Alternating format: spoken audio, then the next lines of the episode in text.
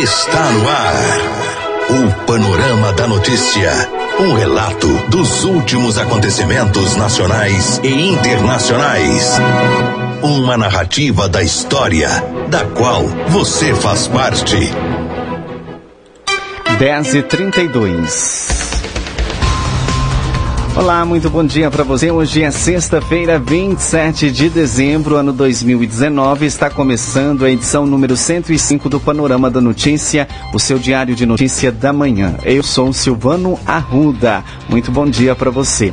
Ah, o dia hoje amanheceu parcialmente nublado e neste momento registramos média de 23 graus de temperatura. Estamos na primavera brasileira. É a Paranaíba FM colocando seu espaço a serviço da comunidade. Mais um dia dia está começando e você está na Rádio Paranaíba, a rádio que é a sua voz. Bom dia.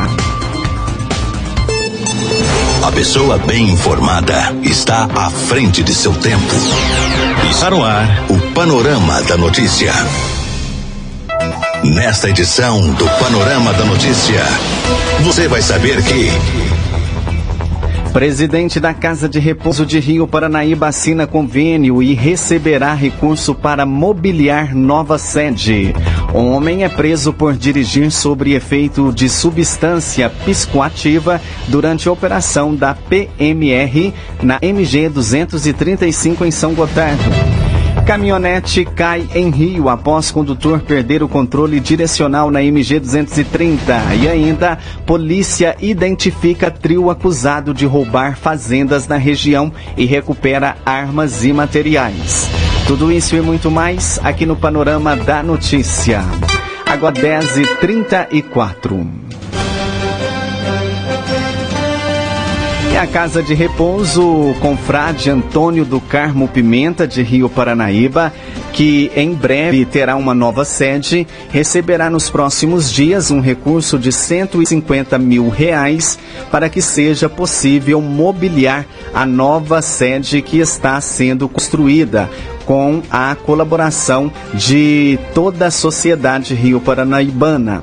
Na manhã desta quinta-feira, o no, a nova presidente, o novo presidente da Câmara Municipal de Rio Paranaíba, o vereador, né, o novo presidente, o vereador Alexandre Marques e a presidente da Casa de Repouso, Dona Joana Dark, estiveram em Belo Horizonte assinando um convênio com o governo do estado para é, receber o montante. A notícia ficou divulgada pela, foi divulgada pelas redes sociais do parlamentar, que também agradeceu o empenho do deputado majoritário em Rio Paranaíba, o doutor Eli Tarquínio, que atendeu ao pedido do vereador para o recurso e foi entregue à Casa de Repouso.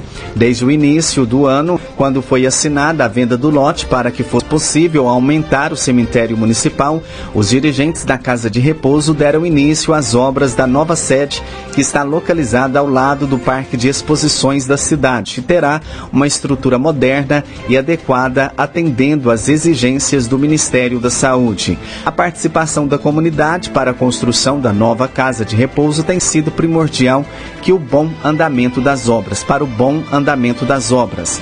Você poderá contribuir fazendo suas doações, você pode contribuir fazendo suas doações através das contas bancárias da instituição. Banco do Brasil, agência 1335, dígito 8, conta corrente 12300, dígito 5. Caixa Econômica, agência 4382, conta corrente 00006517 e Cicobi, agência 3107, conta corrente 0000067547. Conheça mais sobre o projeto da nova Casa de Repouso de Rio Paranaíba pelo site da instituição www.asiloderiuparanaíba.com. A polícia a serviço da comunidade.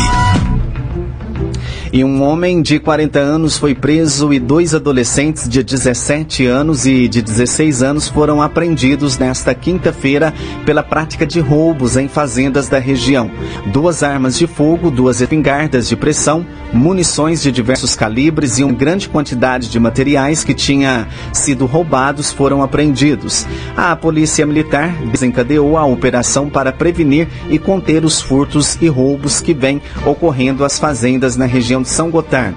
Nesta quinta-feira, durante a ação no distrito de Abaité de Baixo, Capelinha de Baixo, município de Matuti, as guarnições levantaram a informação de que estariam residindo na comunidade indivíduos suspeitos de envolvimento em crimes. Nas, na propriedade, os policiais militares encontraram três pessoas: DEM, 40 anos, ISP, 17 anos e DWM, 16 anos. Os militares notaram que eles possuíam características semelhantes aos ladrões que invadiram duas fazendas em Campos Altos e Santa Rosa da Serra. Ao serem questionados, eles acabaram confessando o envolvimento nos crimes. Os três homens também levaram os policiais até o local onde estavam escondidos os materiais roubados.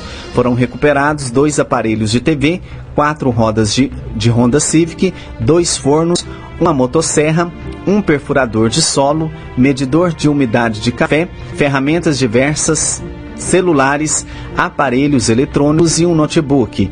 Os militares também apreenderam armas usadas pelos suspeitos: um revólver, uma espingarda calibre 20 de fabricação artesanal, duas espingardas de pressão e um e diversas munições foram apreendidas.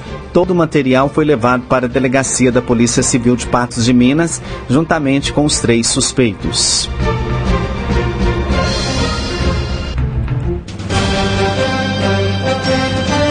Agora 10h39 aqui em Rio Paranaíba e período do Réveillon terá esquema especial de Blitz Lei Seca. A reportagem é de Edilene Lopes de blitz da lei seca praticamente dobrou do ano passado para cá, na comparação de janeiro a novembro deste ano, com o mesmo período do ano passado, segundo o Batalhão de Trânsito. No período de Natal, de 20 a 25 de dezembro, 13 motoristas foram presos em 22 blitzen de lei seca na capital. E para o ano novo, novas operações estão sendo preparadas, segundo o tenente Marco Antônio Said, do Batalhão de Trânsito. Desde o início de 2019, o BPTran ele intensificou as operações lei seca. Nós chegamos à conclusão que o álcool, né, aliado à direção, é o grande causador de muitos acidentes. Então nós praticamente dobramos o número de operações lei seca em relação a 2018, para combater aquele condutor que infelizmente insiste, né, logo após consumir bebida alcoólica, tomar a direção do veículo e causando acidentes, colocando a vida dele e de terceiros em risco. O número aumentou de quanto para quanto? Bom, nós fizemos no período de janeiro a novembro de 2018 813 operações lei seca. É aquela que o condutor é obrigado a soprar o etilômetro todos são ofertados ali para o condutor. Ele, negando ou não, ele é obrigado. Em 2019, no mesmo período, nós já fizemos 1.527. Então, praticamente quase dobramos o número de operações. Tem alguma perspectiva de aumento para 2020? A gente tende que sim, né? Porque já chegamos à conclusão, né, o álcool hoje é o segundo maior né, caso de, de acidentes, então a gente tem que focar nisso mesmo. E o, o rumo do BPTran é isso salvar vidas através de das ruas condutores potencialmente que estão ali embriagados, né? Então esse é o foco nosso. A lei seca é o carro-chefe do BPTran. A primeira causa de morte ou de acidente no trânsito qual é? A primeira é a ultrapassagem, né, no local proibido ali das estradas. A embriaguez hoje já é a segunda causa maior de acidente no Brasil. E no Natal teve uma intensificação das operações e para o ano novo há uma perspectiva também? Bom, nós fizemos 22 operações só lei seca. Nós tivemos 13 condutores que foram conduzidos até o Detran com estado estado de embriaguez. E a perspectiva para o ano novo também. É o período que aumenta o número de consumo de álcool, tem as festas de empresas, as festas das famílias. Então a gente tem que estar com prudência, né? Hoje nós temos facilidades, um aplicativo, um táxi, o carro daquele amigo que não bebe, um parente que não bebe. Não podemos hoje correr esse risco. Se eu vou beber, eu tenho que pensar, né? Eu posso é, tirar a vida de alguém no trânsito e estar tá ali depois arrependido, responder um processo. A multa é 2.934, são 12 meses de suspensão. Vamos imaginar um motorista de ônibus, um motorista profissional ficar 12 meses sem a carteira dele. Então, isso aí a gente tem que estar sempre pensando, porque já está provado que o álcool ali, em princípio, ele estimula a pessoa, depois ele né, ataca o sistema nervoso e tira a capacidade psicomotora do motorista em responder ali adversidades do trânsito. O senhor falou da multa de R$ 2.934, da suspensão por 12 meses. Quantos pontos a pessoa perde na carteira? E quando é abordada, é obrigada a soprar o bafômetro ou não é? Independente disso, é multado? A multa é, são sete pontos na carteira. A lei, desde 2015, ela tornou-se obrigatório. Então, o condutor, ao ser abordado, é ofertado ele o bafômetro. Mesmo se ele recusar, ele já sofre as sanções administrativas da lei, ou seja, a multa e a suspensão. Ou então, dependendo do estado dele, da capacidade psicomotora alterada, independente dele soprar o quilômetro, e o policial caracterizar ali a embriaguez através de sinais notórios ali, né? Hálito etílico, andar cabaleante, olhos avermelhados, toda característica do condutor no local é caracterizado o crime de embriaguez normalmente como se ele tivesse é, soprado bafômetro. Ouvimos o tenente Marco Antônio Said do Batalhão de Trânsito da Polícia Militar, repórter Edilene Lopes. 10h43. E assim como o Natal, no Natal, a saída aí para o Réveillon promete ser movimentada em Minas Gerais. Quem traz as informações é Júnior Moreira. Hoje deve ser um dos dias mais movimentados da saída para o Ano Novo. A expectativa é que o volume de carros fique maior a partir das seis da noite e volte ao normal apenas depois das dez. O sábado também deve ser de filas nas rodovias durante todo o dia. Só pela rodovia Fernão Dias, que liga a capital mineira a São Paulo, são esperados 4 milhões de veículos até o dia 6 de janeiro. Já a 040, trecho entre Juiz de Fora e Brasília, a expectativa é de 1 milhão de veículos até o dia 1 de janeiro. Durante todos esses dias, o esquema de segurança nas rodovias federais que atravessam o estado está reforçado. A operação fim de ano vai até o dia 1 de março do ano que vem e inclui, além das festas de final de ano, as férias escolares e o carnaval. Para os caminhoneiros, vale lembrar que no dia 1 de 2 da tarde às 10 da noite tem restrição de tráfego de trens, cegonheiras e veículos com carga excedente que precisem de autorização especial de trânsito, somente, lógico, em rodovias de pista simples. Na rodoviária da capital mineira, a expectativa é que 529 mil passageiros passem pelo terminal até o dia 2 de janeiro de 2020. Hoje e amanhã devem ser os dias mais movimentados na rodoviária. Os destinos mais procurados, saindo de Belo Horizonte, são Itabira, Governador Valadares, Montes Claros, além de São Paulo, Vitória, Guarapari, no Espírito Santo, e Rio, Cabo Frio e Angra dos Reis, no Rio de Janeiro. Pelo ar, a saída também deve ser movimentada no Aeroporto Internacional de Belo Horizonte, em Confins. O terminal espera uma alta no movimento nos dias 30 de dezembro deste ano e 2 de janeiro de 2020. Repórter Júnior Moreira.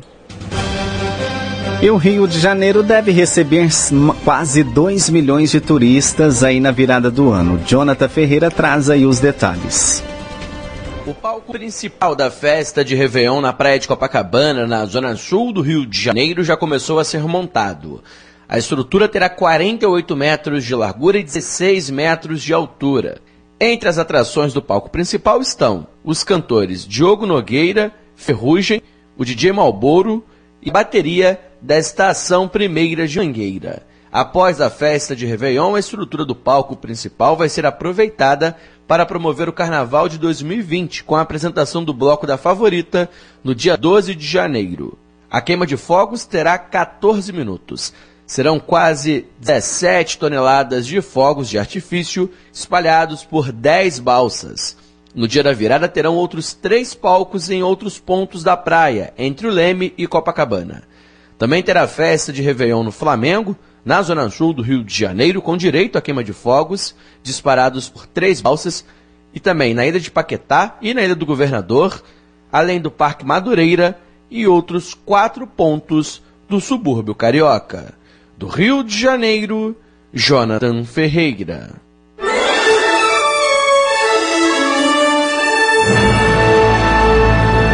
Após um pequeno intervalo, novas notícias.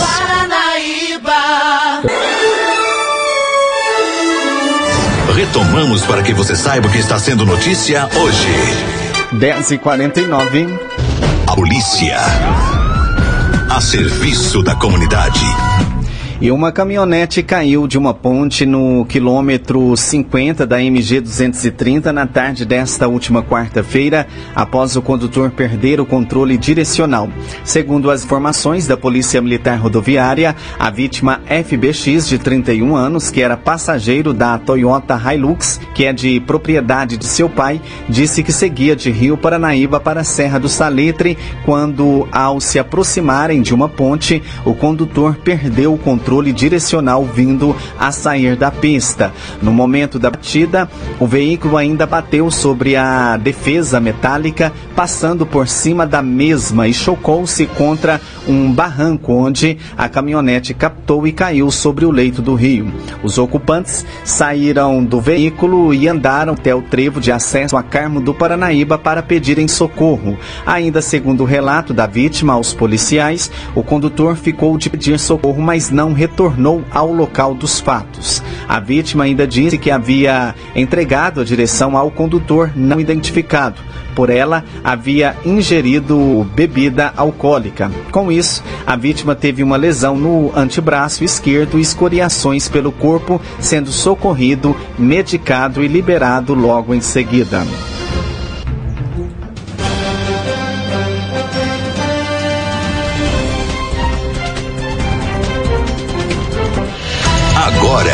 O cenário político na visão de Carlos Lindenberg. Olha, se do ponto de vista da economia, o governo Bolsonaro caminha para o término de seu primeiro ano com algumas perspectivas positivas, no campo da política ele sofreu derrotas sucessivas, tanto no Congresso como no Supremo Tribunal Federal, que é onde sempre terminam as divergências, e ainda bem que é assim. Mas nesse momento, o que incomoda mesmo é esse silêncio tanto do presidente Bolsonaro como do seu ministro da Justiça, Sérgio Moro, sobre o ataque sofrido pelo grupo Porta dos Fundos na madrugada do Natal. Tanto um quanto o outro deveriam já ter repudiado esse atentado, para que não parem dúvidas sobre a conduta do governo numa coisa grave e própria dos regimes autoritários. E olha que o governador Wilson Witzel do Rio de Janeiro, onde ocorreu o atentado, já repudiou o ato que parece ter sido praticado por um grupo de supostos integralistas, um movimento de direita que parece ganhar vida sob o governo Bolsonaro. Esse silêncio incomoda e pode dar a ideia de que o governo é conivente com esse atentado. Mas eu dizia, Eustáquio, que o governo do presidente Bolsonaro sofreu diversas derrotas políticas nesse primeiro ano, sem falar nas queimadas da Amazônia, cujos efeitos ainda não foram superados. O governo perdeu no Congresso, onde o deputado Rodrigo Maia predominou, junto com o presidente do Senado, Davi Alcolumbre, impondo a Sérgio Moro, por exemplo, a sua pior derrota com a novidade do juiz de garantias, coisa que nem Bolsonaro conseguiu barrar, ainda que o Congresso vai ter que analisar os vetos. Como perdeu no Supremo, com a volta dos radares móveis nas estradas federais e com a reintrodução do DPVAT. Perdeu também na decisão de vetar a publicação de balanços de editais nos jornais, além do recuo do próprio presidente, que tentou excluir a Folha de São Paulo num edital de licitação, no que foi entendido como uma retaliação ao jornal, que se mantém em posição crítica ao governo e ainda derrubou a decisão do presidente de não querer mais fazer novas demarcações indígenas por meio da FUNAI, além desse rumoroso caso que envolve o filho do presidente, o senador Flávio Bolsonaro, e seu envolvimento com seu ex-assessor Fabrício Queiroz, num caso em que prevaleceu a decisão do Supremo de convalidar o compartilhamento de dados do antigo COAF com o Ministério Público, sem necessidade de autorização judicial, derrubando até mesmo uma decisão unilateral do ministro Dias Toffoli, presidente da Corte. Para se defender das críticas que tem recebido sobre a manutenção do juiz de garantias, por exemplo, Bolsonaro disse ontem pelo Twitter que deixará a vida pública se a sua decisão prejudicar alguém. Ora, no que parece é mais uma frase de efeito do que propriamente um propósito. Já em Minas, o governo Zema vai tocando a sua rotina sem conseguir resolver a questão financeira, que herdou de governos anteriores, purgando ainda com essa questão do 13º salário, em que pagou uma parte das forças de segurança, mas deixou o restante do funcionalismo sem dinheiro sequer para as compras de Natal. Sofreu ainda algumas derrotas impostas pela Assembleia Legislativa, como no caso da reforma administrativa, que não conseguiu concluir, e parte agora para o segundo ano de governo com graves desafios, entre eles a pretensão de vender alguns ativos valiosos, como a CEMIG e a Codemig, quem sabe a Copasa, como se aqui, em Minas, tudo estivesse em liquidação, a começar pela decisão de entregar o Palácio das Mangabeiras, onde Getúlio Vargas passou horas de insônia antes de cometer o suicídio em 1954, à iniciativa privada, como demonstração de que essas coisas mais oneram do que contam parte da história de Minas Gerais. Ao que se imagina, o ano de 2020 parece ser o grande desafio para a administração Zema, à frente dos destinos de Minas, que tanto Zema como Bolsonaro consigam superar essas dificuldades para a felicidade do povo, em nome de quem eles governam. Ao sair de férias, deixo aqui votos de felicidade aos nossos ouvintes, Kátia e Eustáquio, na esperança de um mundo melhor para todos. Caso de... FGTS prazo para alteração de saques termina em 31 de dezembro. As informações são de Raquel Carneiro.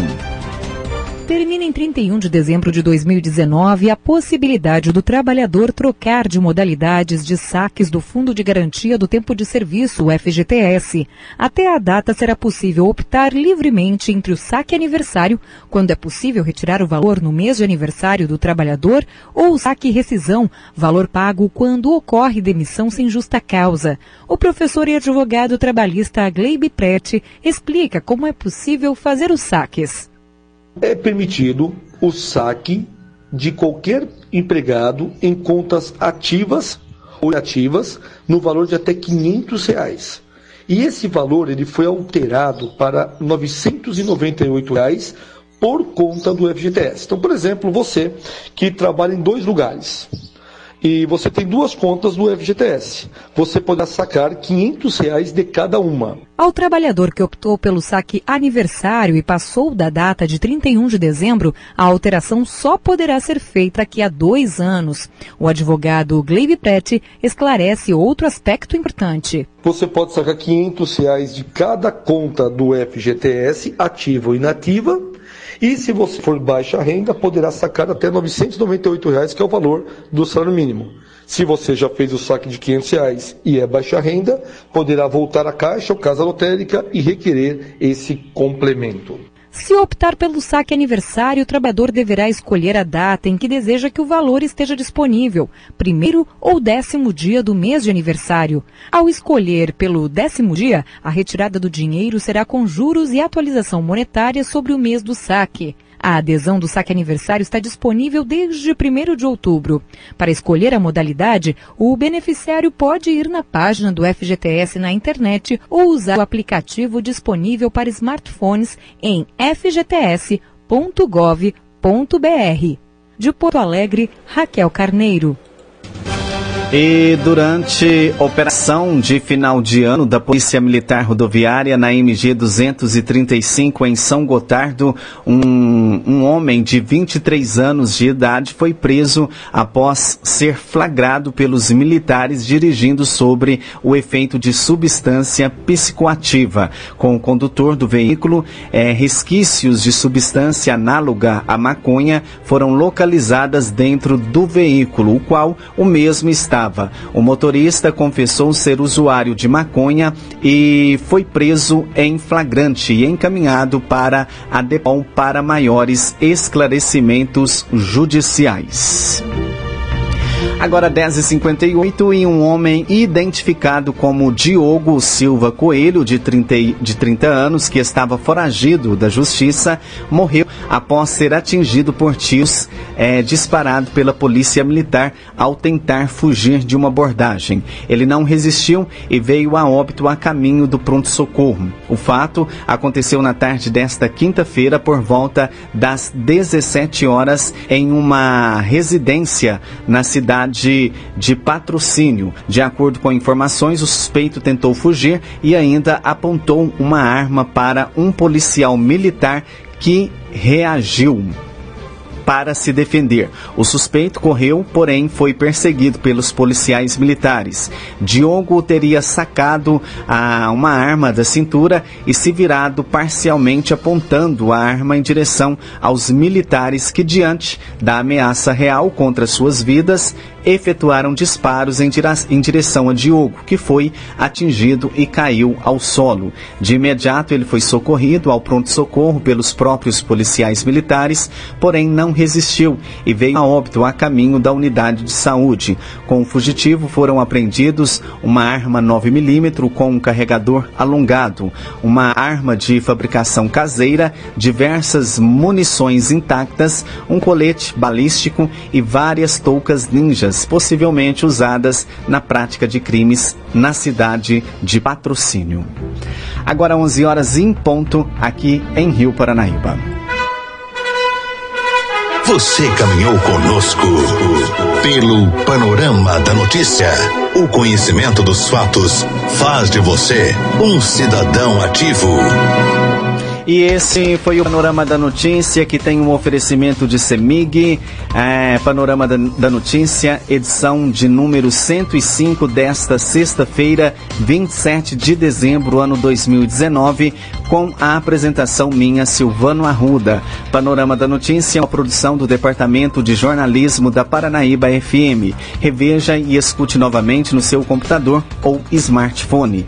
É, o Panorama da Notícia é multiplataforma, além do site, você encontra este programa também disponível no YouTube e no podcast do Spotify. Agradecemos o carinho de sua audiência e continue com a programação da Paranaíba FM. Fiquem todos com Deus. Bom dia, Rio Paranaíba.